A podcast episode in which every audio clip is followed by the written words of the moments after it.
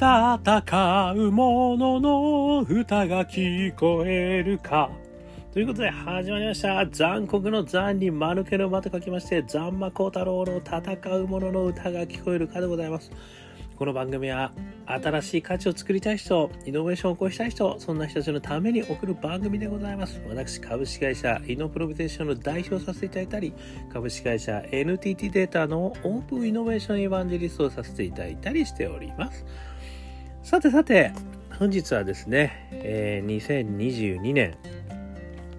10月10日ということでございました。えー、3連休終わってしまいましたね。あの、働いてた方もいらっしゃるとは思いますが またね、これから、えー、秋に向かって、えー、頑張っていきましょうということでですね、今日のテーマはですね、私が大尊敬する、しかもものすごくたくさん読んでいた、えショートショートの神様ですね、え星新一先生でございます。えー、この星新一先生のですねあの、いろんなこう作品読ませていただいてるんですが「ぼっこちゃん」とかですね、えー、いろんなあの代表作がすごいたくさんあるんです。最近はあの NHK でですね総合テレビで、えー、それがドラマ化されてですね私も食い入るようにこう見てるわけですけれども、えー、星新一先生がですねなぜあのようなまあ本当に超絶面白い SF を書くことがしかもショートショートですね。1001話書いてますからね。1001話書いたところで一旦筆を置くみたいなことをねあの言われているんですけどすごいですね。あのこの作品数というのは要はアイデア数ですよね。それがどのように生まれたのかってことはですねいろんなことからですね私あの星先生の本もいろいろ読ませていただいてですねあの見させていただいてるんですけど今回ちょっと面白いあのエッセイがですねありましたのでそこからちょっとまずは第1弾になるかな、えー、拾ってみたく思ってます、えー、この本はですね気まぐれ星のメモ。気まぐれ星のメモなのかな？えー、星新一、星新一先生、著者ですね。平成16年1月16日発行。発行者がこれは新な、新、ごめんなさい。ちょっとわかんない。新しく、名前の名、新しく、ごめんなさい。わかりません。発行者が、発行所がですね、株式会社角川書店ということでございます。えー、気まぐれ星のメモというですね、星先生の、えー、エッセイ集がございましてですね、その中にですね、すごく面白いあの、パートがあって、SF と錬金術の共通点って何だろうってことをですねあの論じているペンがあるんですね。でその辺が私はですねあこれ星さんがあのこの SF を作る上ですごい大事にしてる点なのかなってちょっと思ったのでそれとですねあのイノベーターにどう活かせるのかっていうところをですね私なりの感想と解釈こちらの方でお届けしたいというふうに思っております。え、まずですねこの SF ショートショートの神様と言われている星新一さんがですね SF と錬金術の共通点あるよねって言ってるんですよ。錬金術って皆さんご存知の通りですねあの金をねあの生成するということをね、えー、錬金術師なんていう人はですねまさにこのなりわいとしてやっていたという人たちがものすごいこう昔いらっしゃったっていうことですよね。あの要は金を生成するってことですね何もないところから金を生成するこういったことをあのチャレンジしていた、えー、人たちっていうのがいるんですよね。でそういう人たちがあの、まあ、この SF を作る人たちとめちゃくちゃ似てるっていうふうに言ってるんですよ。でその似てるポイント3つここにちょっと挙げています。どんなことかっていうとですね1つ目重点は飛躍の効果っていうことをねあのこれ言われているんですよ。これ何かというとですねあのどれだけ話が飛躍できるかどうかってことにあの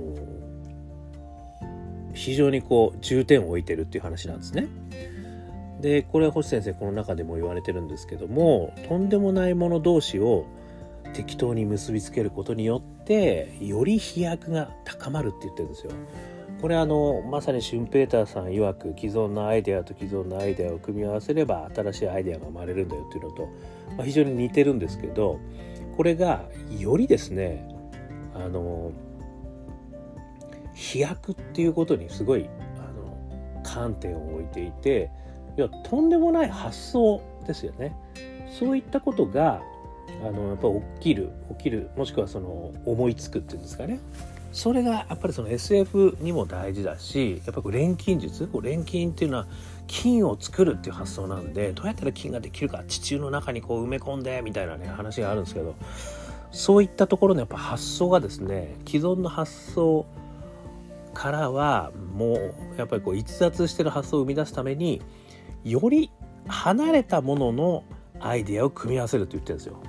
これはまさにですねあのシュンペーターの言われるイノベーションの、ね、作り方みたいな話があるのと同時に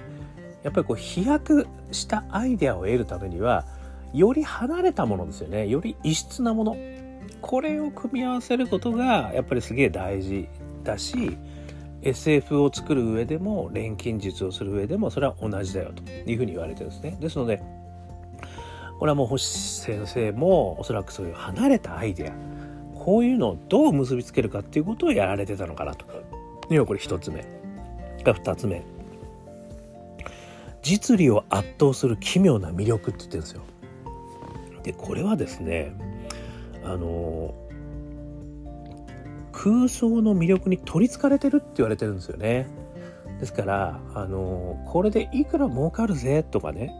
あのこれこれやったらもう大儲けだぜみたいなことは考えないっていうんですよねこの錬金術師は。でそれよりもあの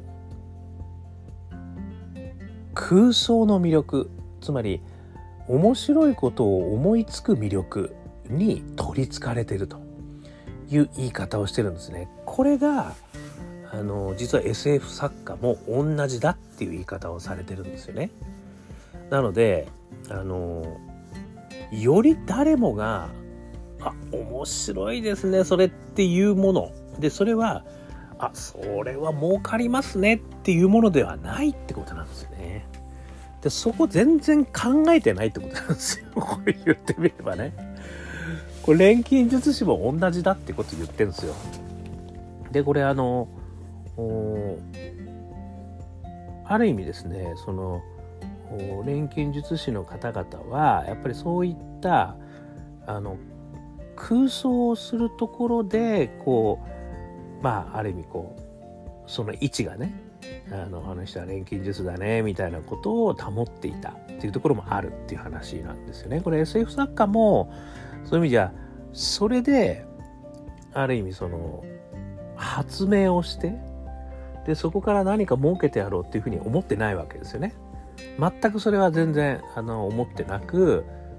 SF として小説を出すもしくはその考え方をみんなに、まあ、驚いてもらいたいみたいなねなんかそういったところがですねこの空想の魅力に取りつかれているだからこれはつまり実利を圧倒する奇妙な魅力があるっていうことを言ってるんですよねこの空想っていうことに関して。これに取りつかれるっていうところがまたこの表現がいいわけですよね。これ熱中してるってことですよね。やっぱりそこまで熱中するというところがこれ SF 作家と錬金術師は同じだよねって言ってるんですよね。これ2つ目ですね。そして3つ目。地外封建的な安全地帯って言ってるんですよ。で、これ何かっていうとですね、地外封建的な安全地帯なんで、要は、あの、そのアイデアをなんか盗み取ってやろうとかっつって殺されちゃったとかねよくねあの SF の世界でこれ SF の世界でこう新しい発明をねなんかこう殺されて盗まれて、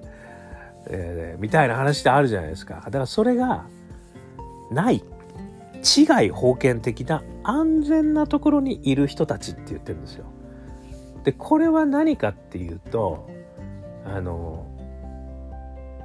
それで儲けようと思ってないっていうことなんですよね。だからあいつらはそういうやつらだからあの言わせとけばいいよって思われてるってことなんですよね。そういう安全地帯なんですよね。だから星さんがねあのまあちょっとこれ名前言っちゃうとあれだからある小説であのねすごくこう楽しい感じで進んでたと思ったら殺人が起こるみたいなねこともねあの結構あるんですけどそれもねあのまあそれは小説の世界だから、ね、SF ですからみたいなねことで許されますよね。これねあの事例としてこう書いてあったのが面白いのがケプラーさんですねあの自転を発見した人ですか？であの人が実はそれをあのガリレオさんに教えたらしいんですね。そしたらガリレオさんがあのある意味それをなんか論文かなんかで発表してであの権利を得るみたいなことになったらしいんですけどでもそのガリレイはこう地動説をね唱えたじゃないですか。ところが宗教裁判にかけられちゃったんですよね。でケプラーさんは実はそれあのー、運行してるっていうのを印刷物で刊行してるんだけどあのー音楽的調和のある宇宙論の確率に熱中してたらしいんですよ。だからなんか望遠鏡をもらった俺にガリレーにこれ言ったらガリレーさんがその27年後に地動説をあの唱えてうわーってねあの一躍有名になったんだけど宗教参拝書かれちゃったみたいな、ね、いうことなんですよ。これ安全地帯にいたのはケプラーさんっていうことだっていうことですね。栄光ガリレーに譲ったんだけど迫害も実は免れたっていうことなんですね。だこういうそのある意味安全地帯にいるっていう言い方をされてるんですよね。これすごく面白いですよね。なのであのある意味あいつまああのあいつって言ったらあれだなあの方が言ってることはまあ、ある意味 SF 作家であればね、これ空想だからと。ね、それから錬金術師であれば言わせとけばいいんだよ、みたいなね。またなんかわけのわかんないことやってるんだかわかんないけど、そういう安全地帯にいるって言ってるんですよ。これもすごく似ているって言ってるんですよね。で、この3点、えー、もう一回ちょっとおさらいすると、10点は飛躍の効果。から2つ目が、実利を圧倒する奇妙な魅力がある。そして3つ目が違い封建的な安全地帯ということですね。もうちょっと簡単に言うと飛躍ですね。やっぱり1番目は飛躍の効果。それから2つ目は実利じゃないっていうことですよね。そして3つ目が違い封建ですよね。だからこの3つのことっていうのがあの星さん言うところの SF と錬金術はすごく面白いと似てるというふうに言われてるんですけどこれがね私はうわこれってイノベーターにもまあ応用効くんじゃないのかなとちょっと思ったっていうのがここからが私の勝手な解釈でございますね。でこれはですねやっぱり企業におけるイノベーターの役割っていうのにすごくあの使えるんじゃないかなっていうふうにちょっと思ったっていうことですね。で一つ目ね先ほどの重点は飛躍の効果って言いましたけどこれはあのやっぱりこう企業の中におけるイノベーターは新しいアイデアを出すということをね求められるわけですからやっぱりこう飛躍のための組み合わせっていうことをやっぱりこう常日頃やるってことがすごい大事なのかなと思ったんですよね。でさっきお話した通りやっぱこう飛躍させるってことは全く違うものをあの掛け合わせてみるっていうことなんですよ。なのでそれは地域が違うのかもしれないし大きさと小ささが違うのかもしれないし風土が違うのかもしれないし、えー、言語が違うのかもしれないし業種業態が違うのかもしれないもうこの違いって全く別のものがありますよね。それをあのやっぱ組み合わせると。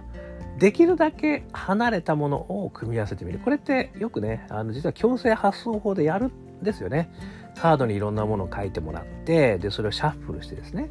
で、それをこう組み合わせて、もうそこからうんひねり出すみたいな強制発想法っていうのもあるんですけど、まあ、やっぱりそういうことなんだなと。だからこれは、まあ、イノベーターね、企業の中にいるイノベーターとしては、やっぱりできるだけ飛躍できるかどうかが勝負だということで、まあ、この飛躍のための組み合わせをやると。いうこともねあの必要なのかなこれ一つ目それから二つ目がですねさっき言ったのは実利を圧倒する奇妙な魅力って言ったんですけど実利よりも飛躍への熱中これがやっぱりねこうやれるかやれないかが結構イノベーターとしてね、まあ、生きていくかどうかみたいなところは一つあんのかなって気がするんですよね。だからどうしてもこうこれタイプとしてねやっぱり利益をあの生み出す仕掛けを作りたい人、ね、ビジネスモデルを作りたい人っていうのもタイプとしてあるだろうしいやそれよりもとにかく人がねないようなアイデア。今までにないようなアイデアを作りたい。こういう人ってこういろいろいますよね。あとはまあきっちりかっちりやりたいっていう人もいるかもしれませんね。なのでそれはねタイプには分かれるかもしれないけれどもやっぱりイノベーターとして役割ようになってるという意味で言うとまずはねこれ実利よりも飛躍への熱中っていうところがある方がやっぱりどうしても現実に引っ張られちゃうんですよね実利っていうとね。だからあの大きな新しいアイデア。それがまあ10年20年先なのかもしれないですけどね、まあ、もしくはあの今あるものでできるんだったら明日からでもできるものもあるかもしれません、まあ、そういったですねあの飛躍。ここへの熱中ができるということがこれ2つ目。企業におけるイノベーター。の役割としてあるんじゃないかそして3つ目ですね。さっきはですね違い保険的な安全地帯という話したんですけどこれはですね企業の中においてはまあ一言で言うと出過ぎた釘は打たれないっていうことがね一つあんのかなって私は思ったんですよね。つまりですねやっぱり企業の中においてもまあ、あいつはね、ああいうやつだから、あのー、ちょっとやらせてみりゃいいじゃんと、うるさいからそうしないと、みたいなね。で、またあいつはね、ちょっとそういうね、あの、とっぴなことを考えてね、やってるんだろうって、あいつそういうやつだからいいよ、泳がしとけよ、みたいなね。いう立場になるってことが大事だってことなんですよね、これね。なので、あの、ある意味ですね、あの、そういう風になっちまえば、イノベーターとしては勝ち、みたいなね、あの、いうところも私はあるのかなと。これが違い封建的な安全地帯とね、あえて、あの、あいつはそういうやつだというレッテルをね、貼らせる。ということによって、まあ、しょうがないからやらせとけという安全地帯を得る。ということもね、あの、企業の中にはあっていいんじゃねえかなっていうふうには私ちょっと思ったということですね。ですので、まあ、さっきのね、3つのヒントから得た、イノベーター、まあ、企業におけるイノベーター的役割のヒントとしては一つ目は飛躍のためのあの組み合わせ。これを常日頃やれる。それから二つ目が実利よりも飛躍に熱中する。そして三つ目が出過ぎる区切りになるっていうことですね。出過ぎる区切りになる。そんなことばっかりやってるみたいなね。そういう人になるっていう。ちょっとおすすめできるかどうかわかりません。で、私がたまたまそういう人生を歩んできたんで、あのね、それはちょっとあのあんな風になりたくねえなと思う人はやめた方がいいと思います。そしてね、最後にですけどね、これね、星さんがね、いろんなとこで言われてるんですけど、私本当にこれやっぱりそうなんだなと思ったのは、私は SF を書くため、死の思いで四苦八苦し、そのアイデアを得ているって言ってるんですよ。でね、これいろんなところでもちょっといろんな本で読んだんですけど、めちゃくちゃ苦労してるらしいですよやっぱりねこのアイデア。1000一遍のショートショートをね作った天才というふうに。あの私も思ってますけども。簡単じゃないんですよやっぱりそれは。でこの本の中にも書いてあるんですけど。何かその新しいアイデアをね作るということをこうメソッド化してあの最近はね新しいビジネス作るみたいなことの本も出てるようだがそういうのを見てがっかりするっていうふうに書いてあるんですよ。それは何かっていうと、あの、俺はそんな風にはできないと。俺は相変わらず毎回毎回死ぬ思いをして書いてるよっていうふうに 言ってんですよね。つまり、これはですね、やっぱりイノベーター、ね、イノベーションを起こすっていうことは、並大抵のことじゃないよってことなんですよ。ね、さっき私が簡単に言ったみたいにシュンペーター言ったようにね新しい古い今までのアイディアとアイデアを組ませば私もできるんだよ。ほらやってみろみたいな。そういうことじゃないからっていうことを 星先生は釘を刺してるんですよ。だからそういうメソッドにねあのやればできるってもんじゃねえからっていうそういうことを言ってんですよね。だからこれはね本当にこう熱中できるかですかね、まあ、もしくは本当に追い詰められるってこともねある意味必要なのかもしれないし自分としてねこうもうとにかくこの時間にやらないとやばいみたいなところまでやって初めて明け方生まれたみたいなこともねあのやられてるというふうに聞いてますので簡単じゃねえよということですよね。でもやっぱりこれ錬金術師とか SF 作家っていうのはすごい重要であるということを言われていてやっぱ飛躍ですよね。で実利だけじゃないんだと。そして違い保険的なね安全地帯。まあそういったところでですね新しい、まあ、面白いアイデア発想っていうのは生まれるんじゃないのかなってことをね、えー、星先生から教わったような気がいたしましたということでございます。ねまあやっぱりこれはねそういう意味では本当にこう飛躍に対する興味がね持てるかどうかっていうことになんか寄ってくるような気がするんですよね。やっぱりすっごい大変なことだから。でそれはね私いつもお話してますけどパッション。そこにパッションが乗っかるかどうかだと思ってるんですよね。だそういうことに自分のパッション乗っかんない場合はやっぱりねやらされ仕事じゃできねえなこれっていう感じですね。やっぱり辛いけど面白いんだよねこれっていうふうに思えるかどうか。まあねそういったことを、えー、いただきました。そしてね星先生においてもですよ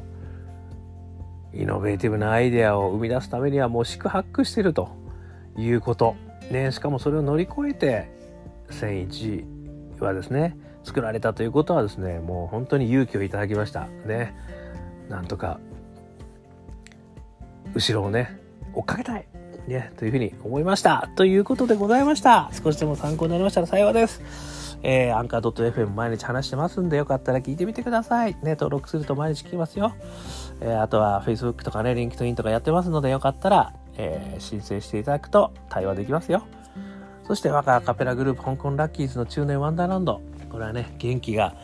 一発欲しい時に、あの、聞いてほしい。ね、中年不思議国と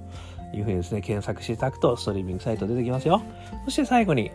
一人からでもイノベーションができる、ね、勇気を持ってほしい、えー、そういったことを書いた本、オープンイノベーション21の秘密。えー、こちらもですね、薄っぺらい本ですけれども、中身こゆこゆ、1時間から2時間で読めると思います。えー、電子書籍、書籍、見てみてください。ということで、今日も聞いていただきましてどうもありがとうございました。それでは皆様頑張りましょう。また明日